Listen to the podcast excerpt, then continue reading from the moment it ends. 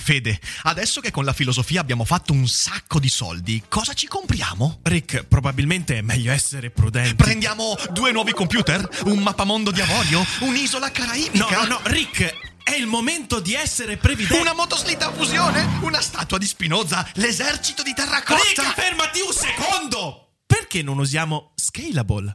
Scalable è l'app perfetta per chi vuol conoscere il mondo degli investimenti. Attenzione, investimenti pensati col cervello, non scelte di pancia. Scalable ti mette a disposizione gli strumenti essenziali per costruire una cultura del risparmio, ETF, piani di accumulo, accantonamenti a lungo termine per pensare oggi a quel che potrai fare domani. Scalable è un servizio sicuro e regolamentato con oltre 600.000 clienti e che ti aiuta a comprendere come funziona la finanza usando la testa. E sai qual è il bello? Con Scalable puoi iniziare a investire con solo un euro. Trovi tutti i dettagli in descrizione. Quindi, niente motoslitta fusione? Tra qualche anno, Rick, quando Scalable ci avrà aiutato a far crescere i nostri risparmi.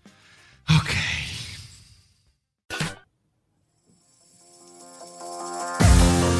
L'apocalisse zombie non è un pranzo di gala e si combatte un daily cogito alla volta.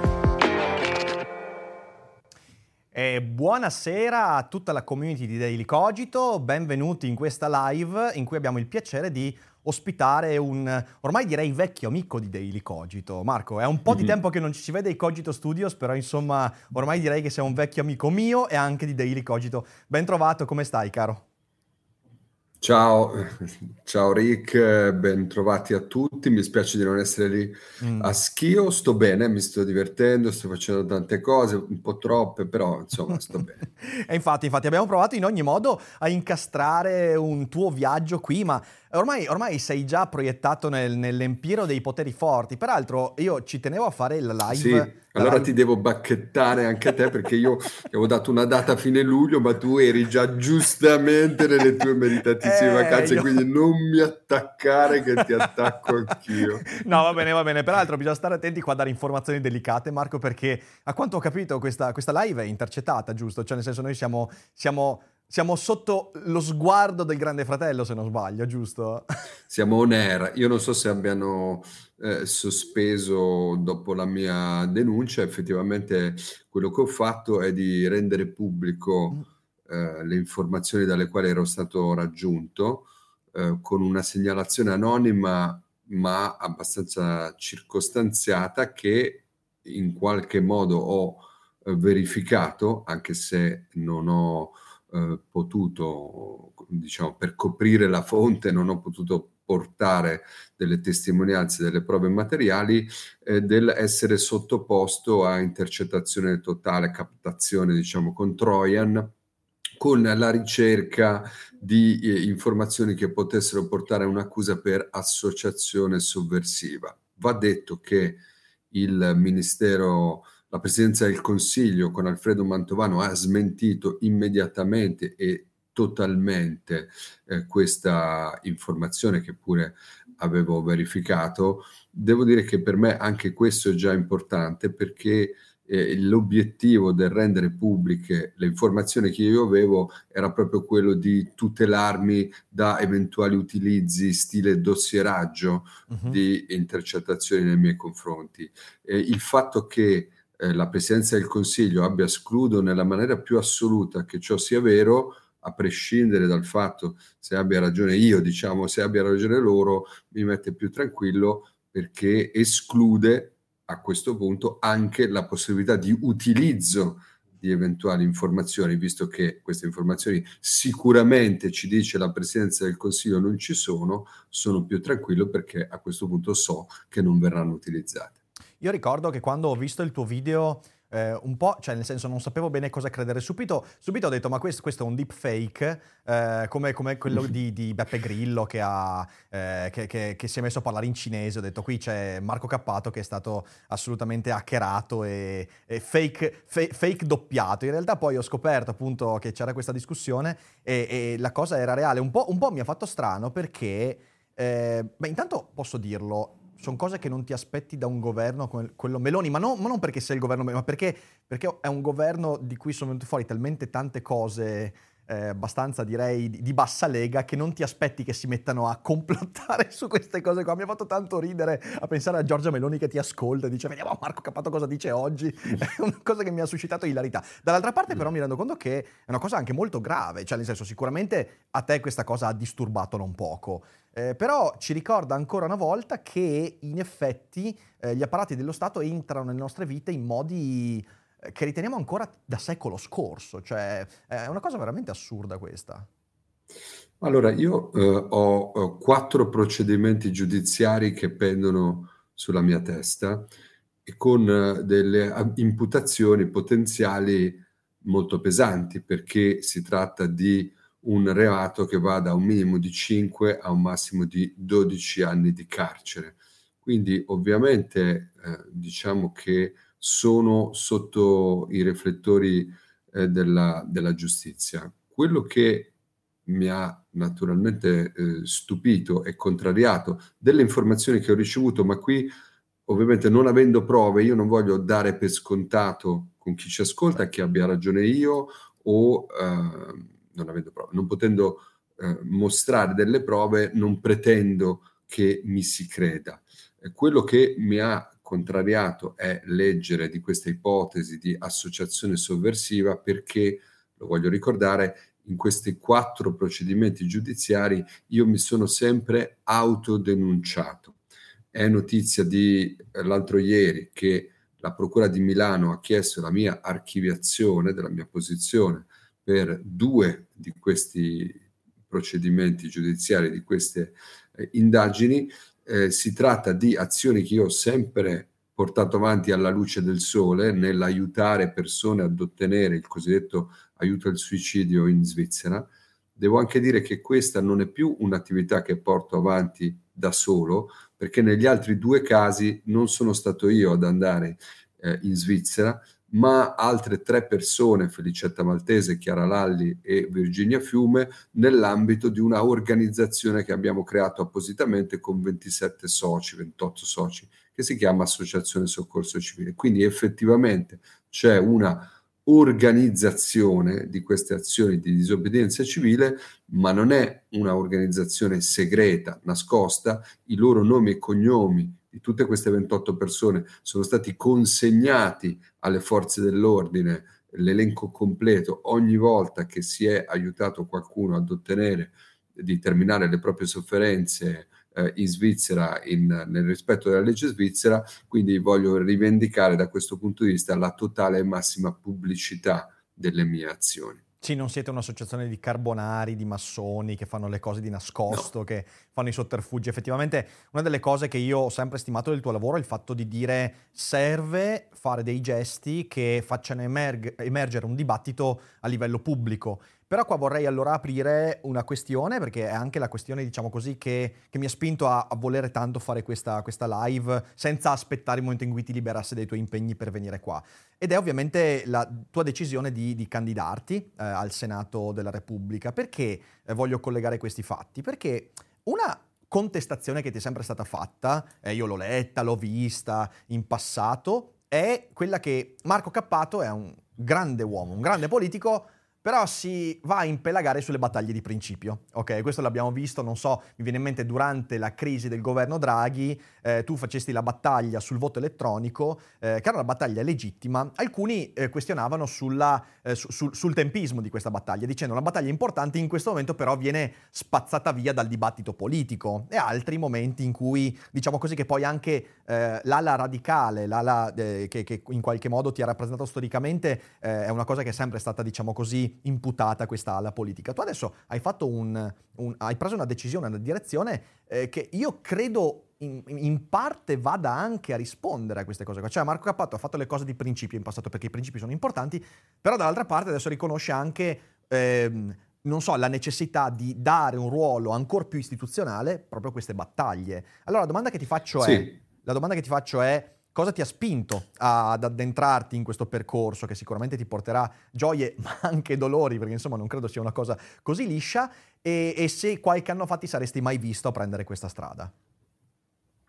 Ma guarda, io non sono mai stato contro i, la democrazia rappresentativa, no, i no. partiti, le elezioni, eccetera. Semplicemente ritengo che ormai la democrazia rappresentativa da sola sia totalmente inadeguata ad affrontare i problemi del nostro tempo, sia per la complessità dei problemi del nostro tempo, sia per il loro carattere transnazionale, nulla di quello eh, di cui si parla ogni giorno, dalle crisi migratorie all'intelligenza artificiale, alle crisi finanziarie, il clima, nulla ha più una soluzione nazionale, nulla riesce a trovare rispostine di breve periodo, no? eh, riassumibili negli slogan elettorali. Quindi, a mio avviso, in sintesi, o la democrazia viene i, i, diciamo, integrata con intanto un ampio investimento tecnologico per la partecipazione dei cittadini, eh, un rafforzamento dei sistemi di partecipazione come referendum, piattaforma digitale, no? per questo noi avevamo non, non il voto elettronico che gli esperti dicono non essere sicuro, però la sottoscrizione digitale delle, delle proposte referendarie di iniziativa popolare, eh, eh quello sì, e poi ci sono innovazioni delle, de, di riforme Macron in Francia ha fatto queste assemblee di cittadini estratti a sorte, in Irlanda in questo modo sono arrivati all'aborto legalizzato e al matrimonio egualitario. Quindi ci sono nuove tecnologie, nuove forme di partecipazione che se non vengono integrate nella democrazia tradizionale per come la conosciamo, la democrazia tradizionale perde senso e significato. Tra l'altro in questi anni, da quando già da molto tempo che eh, insisto con questa tiritera, i tassi di partecipazione al voto sono crollati perché la gente ritiene sempre più inutile votare. Ma questo io non sono contento. No, c'era chi qualche anno fa diceva, ah, quindi allora liberiamoci dai parlamenti, facciamo tutto su internet. No, assolutamente. Io non sono contento del fatto che il Parlamento sia marginalizzato nella vita politica e sia considerato ininfluente nella società. Quindi questa volta si è presentata un'occasione particolare. Perché queste elezioni suppletive in Brianza sono particolari? Eh, è morto a giugno Silvio Berlusconi e Silvio Berlusconi era eletto nel collegio uninominale. Il, il, sistema elettorale italiano è così incasinato che ci metteremo un'intera trasmissione a spiegarlo, però diciamo che c'è tutta la lista dei partiti, dei loro simboli con i loro candidati nel collegio elettorale sono collegati a una persona, ma l'elettore non è libero di scegliere, cioè se tu ehm, ti piace Berlusconi, ma voti Partito Democratico, non, non puoi fare il cosiddetto voto disgiunto. Se tu hai votato Fratelli d'Italia, automaticamente voti Berlusconi e lo stesso con la Lega. Eh, questo eh, fa sì che di fatto il sistema sia un sistema proporzionale dove dominano i partiti e le loro liste bloccate di candidati. Le elezioni suppletive sono diverse perché sulla scheda in Brianza, nei 55 comuni della provincia di Monza in Brianza, ci sarà soltanto per ciascun candidato il nome e un solo simbolo. Non c'è l'elenco dei partiti e dei candidati, quindi assomiglia eh, paurosamente per chi ne ha paura, splendidamente per me, a un'elezione all'americana. Chi prende un solo voto in più vince. Allora che cosa ho fatto io che eh, mi ero finora rifiutato per concorrere alle elezioni di accettare di entrare in questo o quel partito? Ho messo avanti la mia candidatura senza averla concordata con nessuno. Con 300 firme ci si può candidare. Quindi ho detto, io mi candido chi si riconosce nelle mie battaglie, nelle mie idee, ovviamente di alternativa a questa destra, perché già il nome indicato dalla famiglia Berlusconi per la coalizione di destra era quello di, è quello di, del presidente Monza, vicepresidente eh, Adriano Galliani. Io ho detto chi si riconosce nella storia di Galliani, ovviamente si riconosce nella storia di Galliani. Chi si riconosce nella mia mi può sostenere. Ho potuto fare eh, quello che ritengo si debba fare comunque, cioè eh, mettere al centro la persona e la sua storia invece che una scelta, diciamo così, di partito preso, di fazione e di schieramento. Quello che è successo dopo, anche se ci è voluto eh, più di un mese di riflessione, è che effettivamente dei partiti, delle forze politiche che non sono alleate in Parlamento, perché fanno parte di opposizioni diverse che spesso si scornano le une contro le altre, da Calenda a Conte, da Schlein eh, a eh, Magi, socialisti, Volt, radicali italiani, eccetera, tutti questi movimenti politici e partiti sono confluiti eh, sul mio nome e quindi oggi la partita diventa obiettivamente una partita aperta che è, par- che è iniziata da una persona e da una proposta, la mia, con la mia storia, di fianco al mio nome ci sarà un simbolo non di partito, ma ci sarà scritto concappato, che però raccoglie, io non sono ovviamente nemico dei partiti, ho fatto parte eh, di un partito per buona parte della mia vita, eh, il consenso di partiti e forze politiche su quegli obiettivi. No, credo che sia un, un rovesciamento importante che, sai, prima dicevi la storia della persona. Se io vado a guardare invece la composizione eh, del, de, dei leader politici, io mi rendo conto che la storia della persona è passata in secondo piano in modo drammatico. Eh, cioè, nel senso, non, se io certo. prendo, prendiamo mh, mm, Salvini o Ellie Schlein, è, veramente difficile ricostruire una storia, nel senso, cos'è che hanno fatto? Vabbè, Schlein evidentemente poco, perché ovviamente è appena eh, salita in carica come segretaria del PD, eh, però Salvini, che ormai insomma in carica a, come, come, a capo della Lega c'è da tanto, eh, la, la, sua storia politica, no? tu ti ricordi le spaghettate, ti ricordi eh, le, le, le, le dichiarazioni, però non ti ricordi dei rischi che uno si è preso, eh, delle battaglie di principio. Allora qui, qui volevo proprio certo. arrivare perché le tue battaglie di principio eh, che hai portato avanti in passato, che in passato venivano usate per anche criticarti, oggi diventano ciò che ti fa riconoscere come politico ed è molto importante questo. Perché When you need mealtime inspiration, it's worth shopping Kroger, where you'll find over 30,000 mouth-watering choices that excite your inner foodie. And no matter what tasty choice you make, you'll enjoy our everyday low prices, plus extra ways to save, like digital coupons worth over $600 each week. You can also save up to $1 off per gallon at the pump with fuel points. More savings and more inspiring flavors make shopping Kroger worth it every time. Kroger, fresh for everyone. Fuel restrictions apply.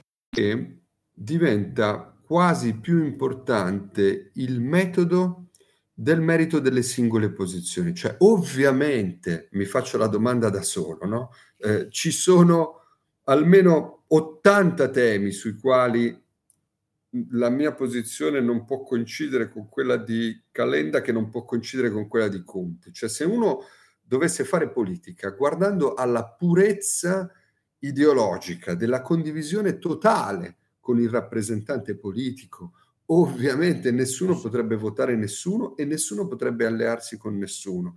Quindi in Italia purtroppo si fa questo gioco, si dice sempre prima i programmi, no? Poi in realtà prima le coalizioni, poi vediamo che giustificazione ideologica possiamo mettere dell'esserci alleati o no. Allora è chiaro che alcune mie sensibilità liberali potranno piacere di meno a un elettorato no, più di una certa sinistra-sinistra, alcune mie battaglie sui diritti civili mh, mm, potranno eh, piacere di meno a un elettorato che segue maggiormente le indicazioni del Vaticano sui temi etici, la mia sensibilità di, sui temi ambientali, potrei, e potrei fare un lungo elenco di disaccordi possibili.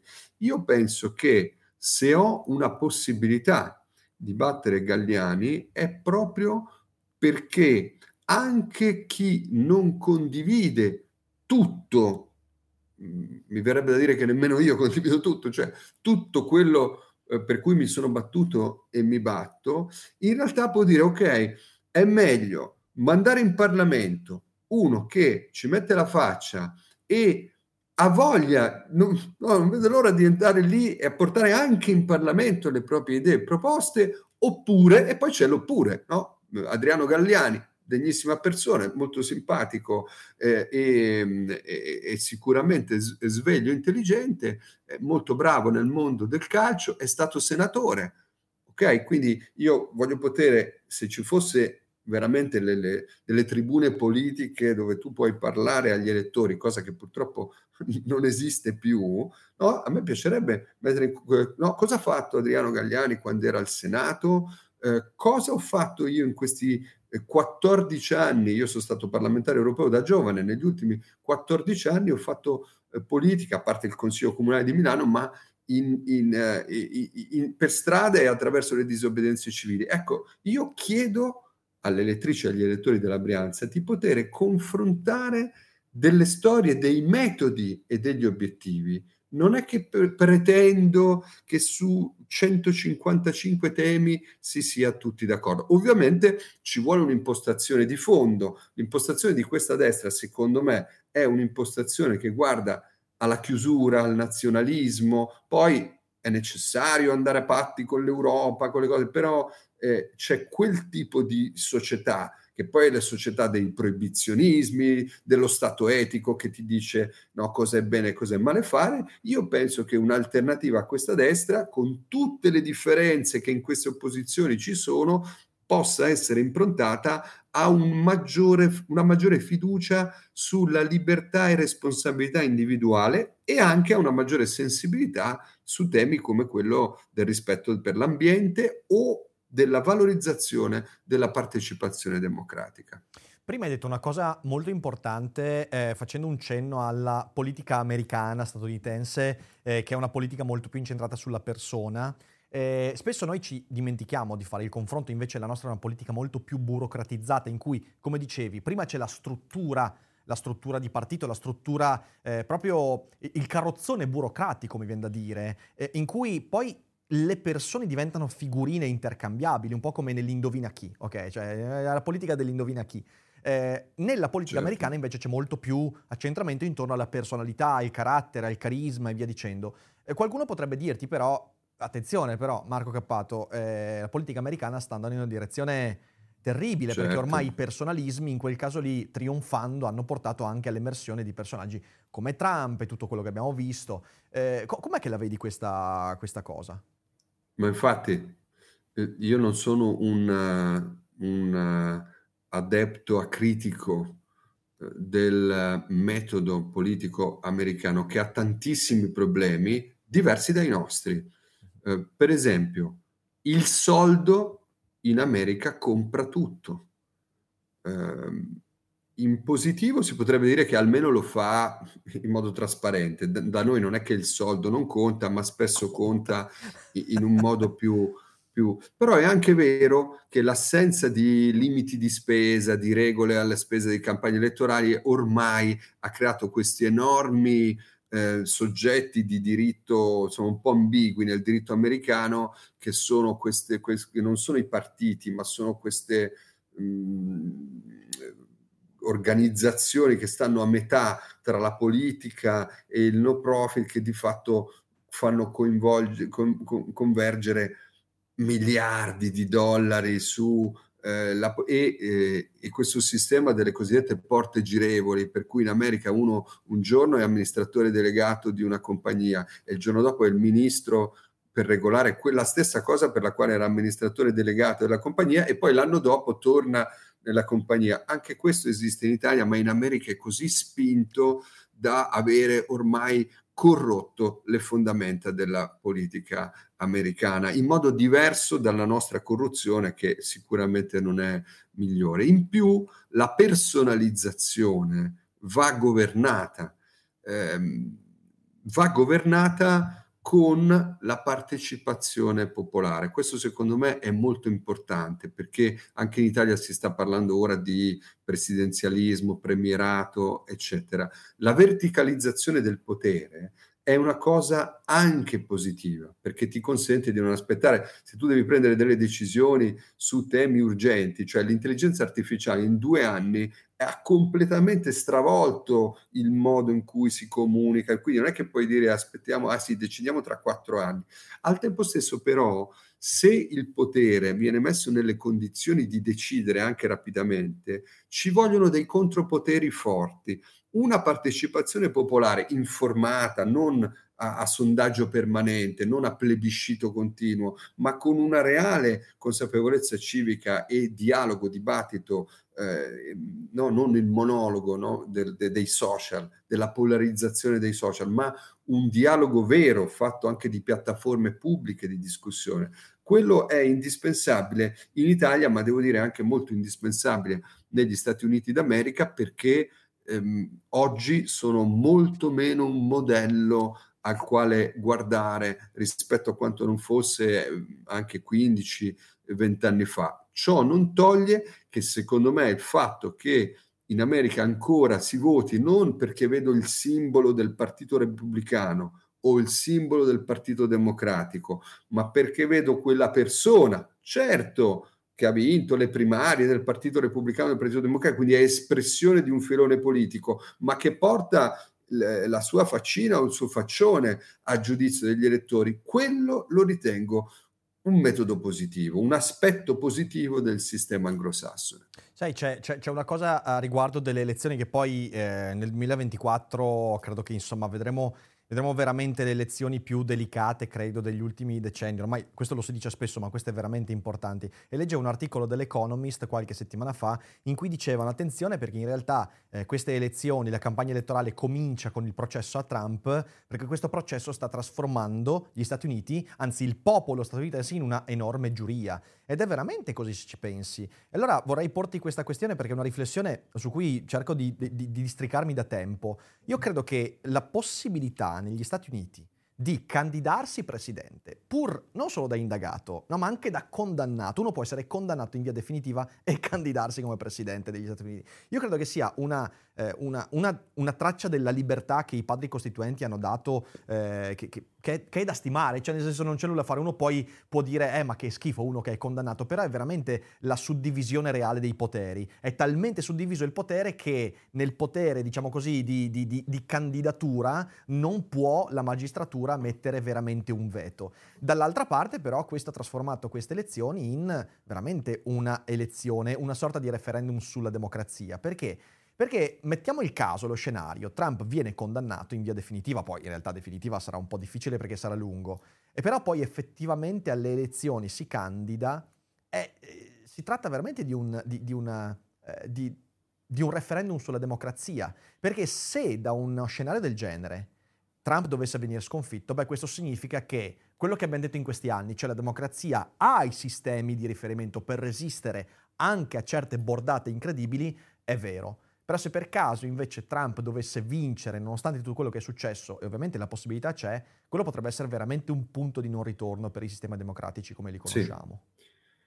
La, la questione è veramente delicata, molto delicata, però eh, ricordiamo che Trump è già stato presidente degli Stati Uniti d'America, ha tirato alcune bordate gravi, eh, a mio avviso, sul sistema del diritto internazionale, la lotta ai cambiamenti climatici, il trattamento dei migranti, l'ambiguità nei rapporti con i dittatori di tutto il mondo e l'avere esplicitamente messo da parte la questione democrazia come una questione significativa per decidere con chi avere a che fare, quali sono gli interlocutori privilegiati. Quindi io penso che la presidenza Trump abbia fatto danni enormi, il sistema è eh, sopravvissuto in modo vitale.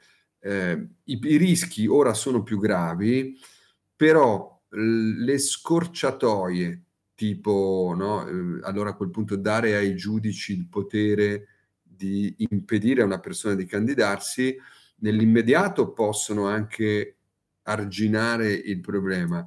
Nel lungo periodo però succede una cosa tipo Italia Mani Pulite 92, dove con un avviso di garanzia bastava che un procuratore inviasse un avviso di garanzia e il ministro cadeva e sono caduti i governi in questo modo. Eh, e che cosa c'è di democratico nel dare soltanto con l'avvio di un'inchiesta il potere di abbattere un potere democratico, adesso indipendentemente da chi. Quindi ecco, non ci sono no, quick fix, dicono, no? non ci sono soluzioni eh, rapide, immediate e veloci. Proprio per questo rafforzare eh, è come su, sull'elettricità, no? la grande centrale elettrica, però poi magari hai anche sistemi di energia distribuita, è odioso termine che va di moda adesso, resilienti, no? Ecco, allora forse eh, rafforzare anche sistemi di democrazia distribuita che non siano cancellabili con un tratto di penna e che quindi possano resistere anche e coabitare con un potere a vocazione autoritaria, secondo me è la grande sfida eh, delle democrazie, cioè evitare che ci sia una concentrazione unica di potere al vertice, ma creare una grande serie di contropoteri democratici alla base che abbiano delle garanzie costituzionali affinché non possano essere spazzate via in pochi mesi. Sai, questa, eh, a me eh, piace sempre sentirti parlare di questo perché tu eh, hai questo, questo, ottimismo che poi io in parte condivido assolutamente, però cerco di fare l'avvocato del diavolo qua e di porre qualche, qualche questione scottante. Ehm, mi pare che, soprattutto dopo la pandemia, eh, la parte, non dico la maggioranza perché non è vero, però la parte attiva della popolazione, sia a livello democratico, quindi elettorale, ma anche a livello proprio comunicativo, dimostri il contrario, cioè quello, quello che tu delinei, eh, questa democrazia distribuita, eh, va verso due fattori fondamentali. Uno è quello che dicevi già, una, ci vuole un popolo informato per questo. E già questa è una bella battaglia, visto quello che sta accadendo. Però dall'altra parte, ancora più importante, deve esserci un popolo di persone che vogliono le responsabilità. Cioè, vogliono che le conseguenze delle proprie decisioni ricadano sulla propria responsabilità nella propria vita. Questo mi sembra che culturalmente sia estremamente poco di moda, mettiamola così.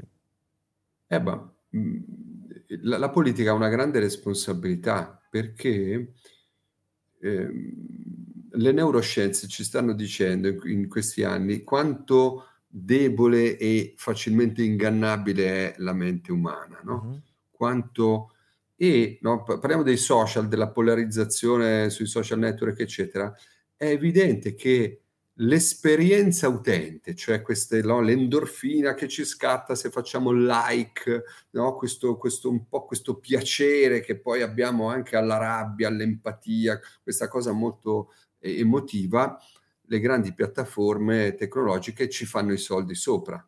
Okay.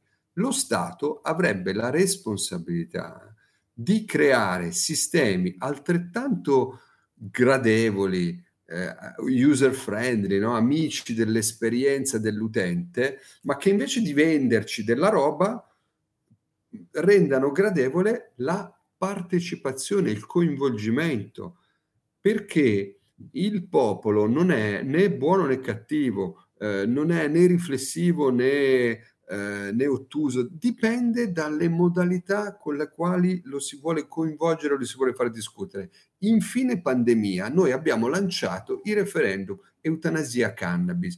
Tutti quanti ci dicevano ma figurati se dopo due anni di pandemia poi ai giovani non gliene frega nulla di nulla, eh, figurati se la gente ha voglia di sentire parlare di... Abbiamo raccolto più firme di quante non siano mai successe nei referendum nella storia d'Italia, perché in realtà c'era una voglia di partecipazione enorme. Certo, poi arriva, non voglio riaprire tutta la vicenda, no? la Corte Costituzionale, Giuliano Amato, fototom, e quella roba lì la sega, le conseguenze sono molto serie, molto gravi. Eh, io non penso che il popolo abbia voglia di partecipare o che il popolo non gliene freghi nulla. Dipende dal tipo di investimento che lo Stato, l'Europa vuole fare per rendere più semplice, facile fare partecipare il popolo. Poi è chiaro che quando i temi sono molto delicati e complessi, questa cosa strana delle assemblee dei cittadini estratte a sorte, ma non è che li estraggono a sorte e poi li fanno decidere, estraggono a sorte e li fanno passare da settimane e settimane di approfondimento. Noi faremo a Milano per chi volesse registrarsi per essere eventualmente estratto a sorte dal sito dell'Associazione Luca Coscioni, la prima assemblea civica estratta a sorte in Italia sul tema della cosiddetta genitorialità sociale, quindi fecondazione assistita, adozione delle, delle coppie dello stesso sesso, ehm, gravidanza per altri, tutte queste questioni molto delicate sulla quali la politica si scontra nel modo più duro con slogan, slogan contrapposti, il modello è quello di fare dialogare con degli esperti e fare discutere. Ovviamente non puoi pretendere di prendere 60 milioni di italiani e costringerli no, per giornate intere a discutere di gravidanza per altri. Però sono eh, delle possibilità con dei campioni, come degli esempi, come si fa con i focus group, per riuscire a ottenere proposte di qualità da cittadini che siano informati un po' più degli altri. Ecco, questi sono investimenti di aggiornamento della democrazia, di innovazione democratica, senza i quali effettivamente poi hai ragione tu, eh, prevale la eh, disillusione, ma perché tanto non cambia mai niente, perché tanto sono tutti ladri, perché tanto è, e poi ovviamente cambia sempre di meno, perché più si consolida l'idea che sono tutti uguali, quello che è lì per fare affari è contento che la gente pensi che siano tutti uguali. Dice, meno male, pensa che siamo tutti uguali, così io vado avanti a fare quello che facevo. Certo, sai, eh, l'unica cosa che in, in, questa, in, in questo, questo, affresco che è molto interessante, perché questa, questa, idea dei gruppi di condivisione e di ampliamento della conoscenza politica credo che sia, sia, una cosa che in realtà andrebbe fatta a priori, cioè nel senso oggi manca una formazione civica e politica in modo drammatico, una volta veniva fatta dalle cosiddette scuole di partito, eh, oggi non ci sono più, quindi diventa veramente difficile, eh, però si, si, si affianca un altro problema eh, che secondo me fra le righe di quello che hai detto si sente. Um, tu Marco hai una visione del mondo, non solo dell'Italia ma anche dell'Europa, insomma ne abbiamo parlato svariate volte di questo, cioè tu, tu sai qual è la direzione che vorresti far prendere o che tutti insieme prendessimo. Hai una visione, hai una, qualcosa a cui tendere. E io trovo che nella politica di oggi, e ne sono una prova, insomma, i Salvini, i Crosetto e via dicendo, non ci sia quella visione.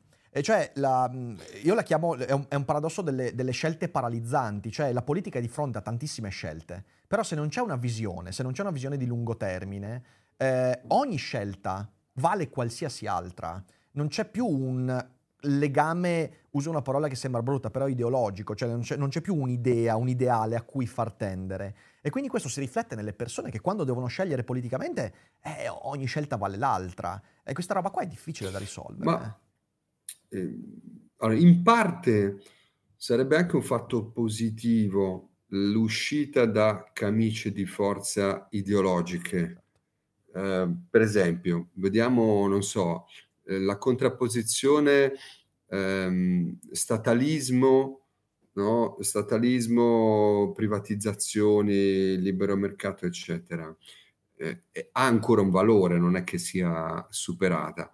Però è evidente ormai che c'è un ruolo fondamentale che lo Stato deve giocare nell'economia e bisogna va- vedere diciamo, qual è questo ruolo, no? il ruolo di, non solo di regolatore, ma anche magari di formazione, di aiuto alle persone più deboli e fragili. Quindi eh, lo, lo schema bianco-nero funziona sempre di meno nella complessità eh, della nostra società. Quindi questa è un'occasione in realtà, perché nessuno eh, si sente più totalmente rappresentato da una delega a qualcun altro, perché magari tu mi rappresenti bene sui diritti sociali, però eh, sono contro le tue posizioni sui diritti civili, oppure non mi piace la tua posizione sulla legge elettorale.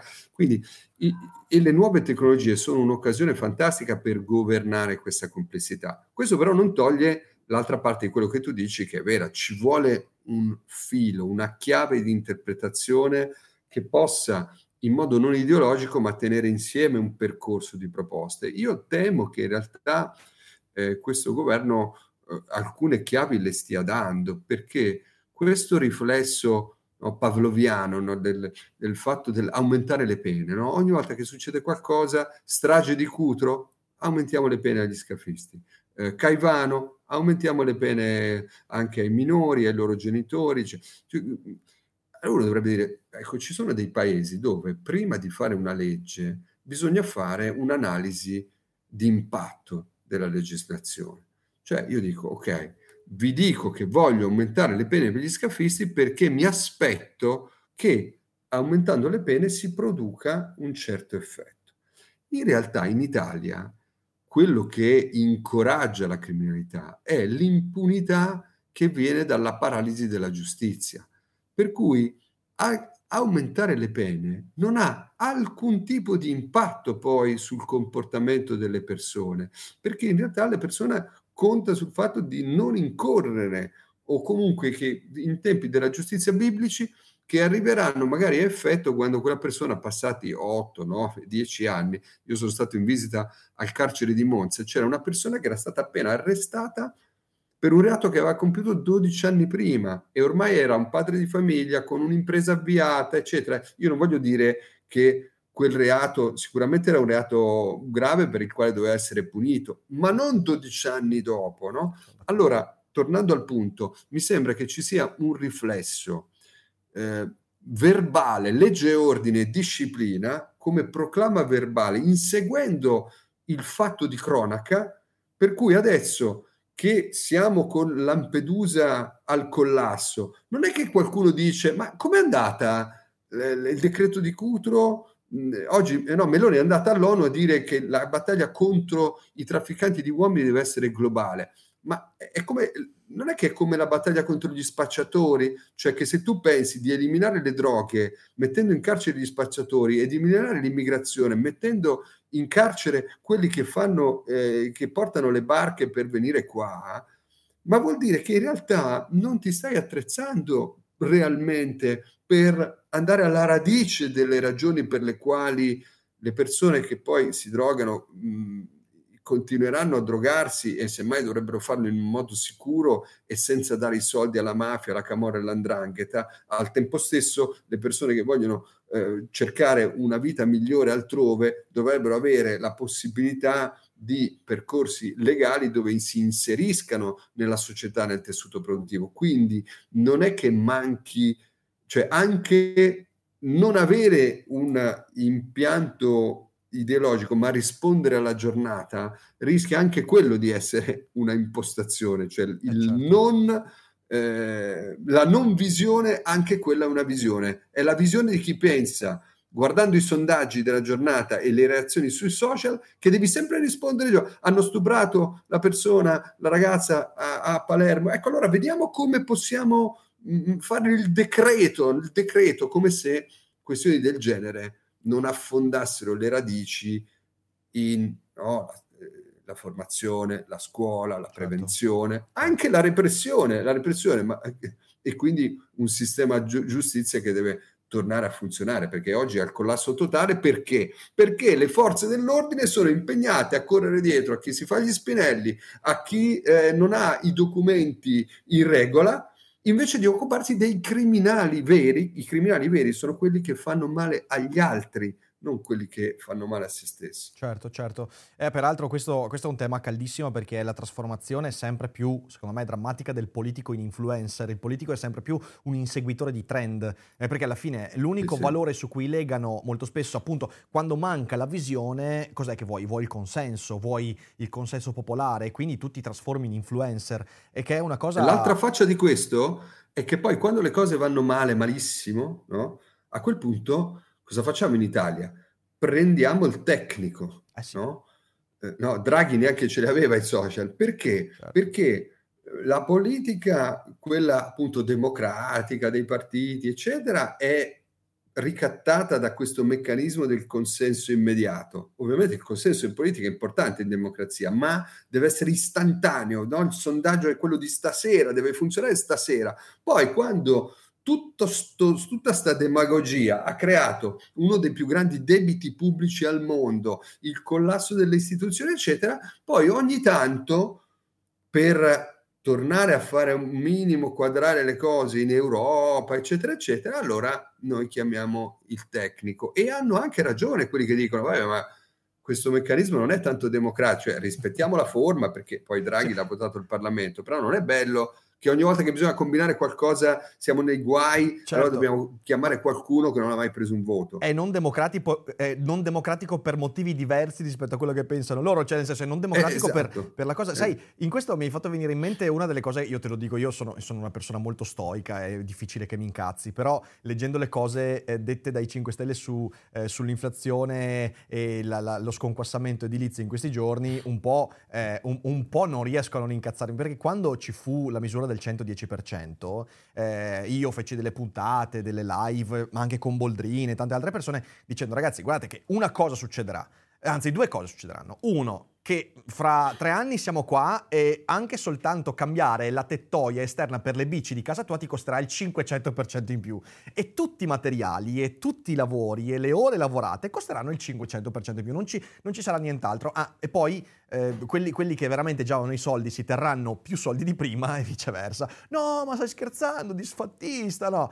Adesso sta succedendo esattamente questa roba qua. Chi lavora nell'edilizia lo vede tranquillamente. Io ho familiari che ci lavorano, quindi è sotto gli occhi di tutti.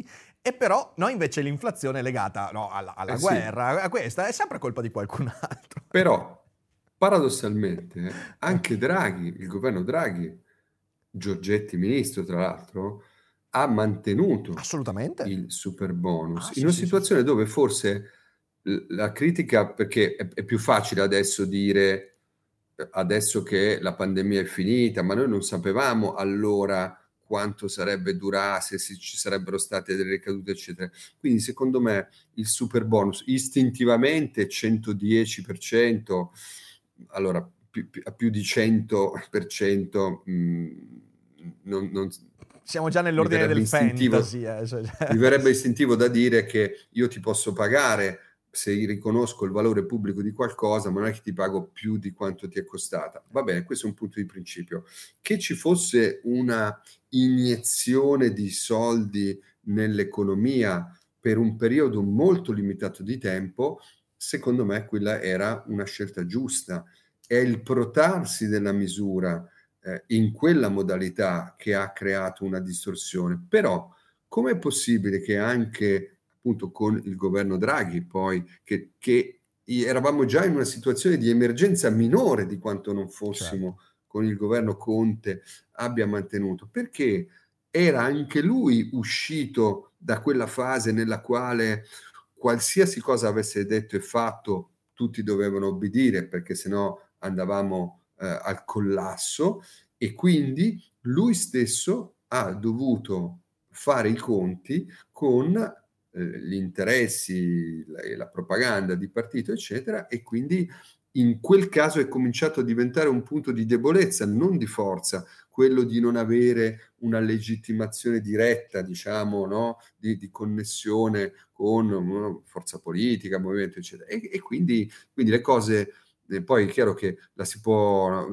ecco, la semplificazione assoluta, no? Ah, Draghi cancella la democrazia, eh, non, non, aiutano a ragionare perché le cose si interfacciano, ma io proprio per questo un anno fa avevo comunque provato a presentare la lista con la sottoscrizione eh, digitale che hai ricordato tu e lo rivendico perché chiedevo a Draghi di farsi carico di un problema che questa esenzione che alcuni partiti avevano eh, con elezioni convocate in pieno agosto, perché comizi, la consiglia delle firme era il 15 agosto, figuriamoci autenticare decine di migliaia di firme il, il 10 agosto, il 15 agosto cosa poteva essere, eh, io volevo proprio porre a Draghi una questione di democrazia, cioè attenzione a sottovalutare tu che sei no, il migliore, il tecnico di una capacità, di un'autorevolezza internazionale che nessuno contesta, non sottovalutare quanto poi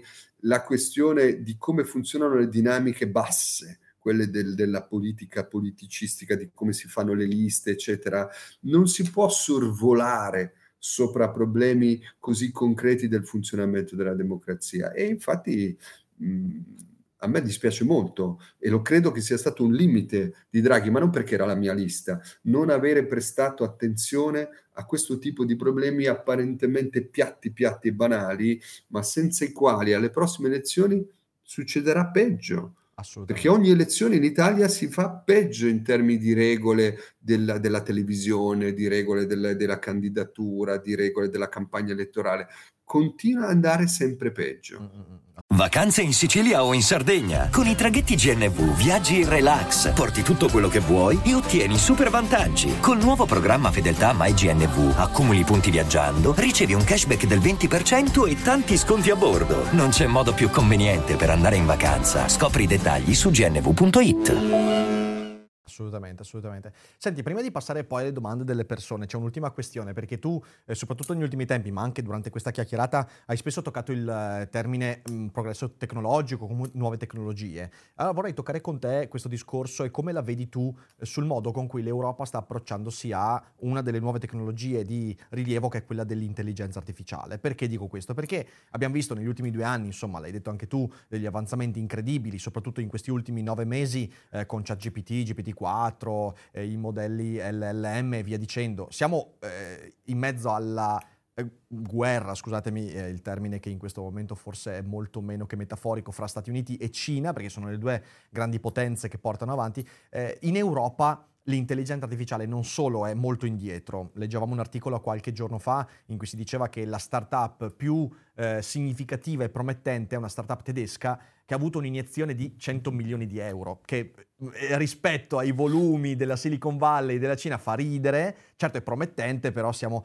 Ecco, mi sembra che l'Europa sia molto, molto, non solo cauta, ma anche molto restia ad ascoltare queste cose, anche perché poi sì. qualche mese fa abbiamo visto insomma nuove opportunità di eh, connessione globale come Threads, che era il Twitter di Facebook, è stata bloccata in Europa. Sappiamo che la regolamentazione di ChatGPT ha creato delle problematiche non da poco, anche e soprattutto a livello proprio di una burocrazia e di una legislazione che in qualche modo, possiamo dirlo, sta rispondendo a un decennio in ritardo rispetto a quello che sta accadendo oggi.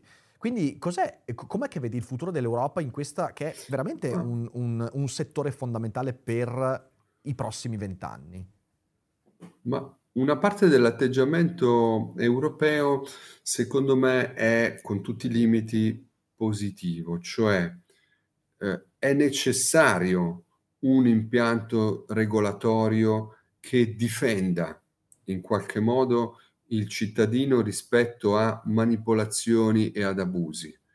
Um, il fatto di avere una delle legislazioni mondiali più restrittive sulla privacy alla fine sta diventando una caratteristica positiva dello spazio europeo, cioè mh, una caratteristica che, che dà più fiducia all'utente e al cittadino di quanto eh, non dia in sistemi dove tu qualsiasi cosa eh, fai e compri, in Cina hai la garanzia che viene subito eh, eh, anche utilizzata dal, dal, governo centrale per profilarti, per sapere, per darti il punteggio addirittura della tua responsabilità sociale rispetto ai valori del Partito Comunista. Quindi che in Italia, in Europa, ci sia questa attenzione, chiamiamola etica, difensiva, io lo trovo giusto, cioè se uno faccio un esempio a caso, se uno fa un video facendo finta di parlare francese, ok, con l'intelligenza artificiale, beh, secondo me è, è giusto che l'utente sappia che quello eh, sia aiutato a sapere che è una manipolazione, che non è, poi eh, e quindi ci siano dei meccanismi di trasparenza e di responsabilità nell'utilizzo di queste tecnologie. Quello che manca, a parte questo aspetto difensivo, invece è l'aspetto propositivo, cioè ci difendiamo ma non attacchiamo in che senso? Eh, L'Europa potrebbe spingere, essendo ormai in ritardo sulla tecnologia pura, uh-huh. quella dell'investimento di miliardi e miliardi e miliardi sulla potenza degli algoritmi e della, de, dei dati che, che, che, li fanno funzionare, l'Europa potrebbe eh, ricavarsi uno spazio nella intelligenza artificiale al servizio del cittadino, cioè come servizio pubblico, magari utilizzando quell'enorme quantità di dati dei quali la pubblica amministrazione è in possesso, aggregandoli in una dimensione europea, l'Europa potrebbe, essendo uno spazio democratico, potrebbe avere, se solo li raccogliessimo e li utilizzassimo, ovviamente in forma anonima, il più grande dataset del eh, pubblico del mondo per la partecipazione civica, la democrazia, i, ma anche i dati sanitari, i dati meteorologici, i dati, cioè noi abbiamo un vantaggio competitivo sulla Cina, almeno, eh, di, eh, di non avere, eh, di avere un diciamo, un sistema di potere che non dovrebbe avere paura di quello che pensano i cittadini, di quello che vogliono i cittadini e quindi dovremmo poter valorizzare questo. Ovviamente servirebbero enormi investimenti, non quelli nell'ordine delle poche centinaia di milioni, ma investimenti pubblici comparabili. E uno dice, ma dove sono i soldi? Beh, attenzione, noi come Unione Europea, una gran parte del bilancio è destinata a sovvenzionare l'agricoltura, che poi non è nemmeno l'agricoltura, sono gli allevamenti intensivi. Quindi, secondo me, esiste un grande margine da un punto di vista economico per spostare gli investimenti dell'Unione Europea dalla sovvenzione di industrie che non è che io vorrei chiudere, però vorrei che almeno non fossero sovvenzionate anche per ridurre, eh, vabbè, questo poi andiamo in un'altra questione, che è quello, insomma, ci sono, eh, che è quello degli allevamenti intensivi, eccetera, ci sono delle poste di bilancio che possono essere andate a toccare per fare dell'Europa una area geografica del mondo dove si investe per un'intelligenza artificiale che invece di volerti vendere qualcosa nel modo sempre più sofisticato o volerti monitorare, censurare e controllare nel modo sempre più invasivo, ti aiuti proprio i cittadini più ignoranti, quelli che non stanno in rete, quelli meno digitalizzati, aiutarli in modo semplice nella loro vita quotidiana. Qui c'è un'opportunità che l'Europa sta mancando, a mio avviso. Eh, la speranza è quello che, che, che, riescano a vederlo. Io, cosa vuoi, la percezione che ho è che, ed è una percezione che mi porto dietro da, da, da, da qualche anno ormai, è che eh, se da un lato la burocratizzazione permette una regolamentazione più attenta, più attenta al cittadino e via dicendo, dall'altra parte rischia eh, veramente di farci, di, di, marginalizzare sempre di più. Eh, quindi serve veramente una svolta e di nuovo serve una visione, cioè mi sembra che ci siano poche persone laddove eh, le decisioni contano, mettiamola così, anche se è una brutta espressione per farmi capire, eh, dove si dica questa è l'Europa che vogliamo fra 30 anni, fra 40 anni. Siamo molto abbarbicati alle cose di breve periodo, che è un peccato se ci pensi, perché se una cosa dovevamo imparare dalla pandemia è, no, due cose. Uno, da soli non ce la facciamo, eh, e questo comunque non lo stiamo imparando, soprattutto in Italia. Due, eh, serve una decisione di lungo periodo per capire dove andare. E queste due cose secondo me stanno ancora latitando molto, eh, quindi speriamo, insomma, speriamo. Eh, senti qua, Marco, allora io intanto Beh, vabbè, ti faccio un enorme, enorme. Non so come si dice, sai, quando si fa uno spettacolo a teatro c'è il merda, merda, merda. Prima delle lezioni non so cosa, cosa ci sia da dire. Io non sono superstizioso, quindi mi puoi fare auguri in bocca al lupo. Quello allora, che vuoi, ti faccio problema. un in bocca al lupo enorme per questa tua nuova avventura che io spero vada nella direzione che ritieni più, eh, più, più, più desiderabile per te. Eh, te lo meriti, quindi insomma. Eh, poi insomma, eh, dopo eh, Giulia Pastorella, eh, Daily Cogito avrà un altro amico fra i poteri fortissimi. Quindi insomma, ormai ragazzi cominciamo, cominciamo a dominare. Dai, scherzi a parte, veramente eh, ti meriti di, di, avere i risultati che vuoi. Eh, io direi che se sei d'accordo, adesso eh, passerei a qualche domanda perché in chat eh, ci sono certo. più di 600 persone che sono qua, insomma, eh, vogliose di farti delle domande. Prima di fare questo, io chiudo la puntata per chi sta vedendo in differita, quindi grazie per aver seguito. Ovviamente andate sul sito marcocappato.it per vedere i punti del programma, della proposta eh, che Marco fa per le elezioni del Senato, queste supplettive, è un'occasione importante, siete della Brianza. Ecco, ricordiamo, Monza. votano le elettrici e gli elettori residenti nei 55 comuni della provincia di Monza e Brianza. Si vota il 22-23 ottobre, lo ricordo anche perché di solito alle elezioni suppletive, siccome non c'è da decidere no, il Presidente del Consiglio, il governo, eccetera, eccetera, alla fine non va mai nessuno a votare e quindi c'è una disinformazione profonda. Invece credo che la posta in gioco per questo seggio che fu di Silvio Berlusconi potrebbe essere un segnale interessante. Una domanda, Busto Arsizio fa parte dei comuni? No. Ah, dannazione, perché Busto Arsizio è un, nostro, è un nostro comune molto amato e lo citiamo molto spesso, quindi niente. Busto... Però scriviamo a Luca Perri, che è della Brianza, per dirgli vai a votare, mi raccomando. Eh, quindi bene, veramente andate sul sito, guardate e se siete coinvolti andate a votare. Io spero che con questo Daily Cogito un po' di, un po di, di, di persone scoprano questa cosa. Mi raccomando, votate bene. Eh, io saluto tutti quelli che hanno seguito, grazie a Marco, grazie. resta con noi che adesso facciamo qualche domanda e noi ci rivediamo con le prossime live della settimana. Ciao! E adesso un bel caffè Finito. Perché rischiare di rimanere senza caffè quando puoi abbonarti a Caffè Borbone? Prezzi vantaggiosi, costi di spedizione inclusi, tante possibilità di personalizzazione e l'abbonamento lo sospendi quando vuoi. Decidi tu la frequenza, la qualità, scegli tra le cialde e capsule compatibili e crea il tuo mix di gusti e miscele. Mai più senza caffè con l'abbonamento Caffè Borbone. Tutte le info su caffèborbone.com.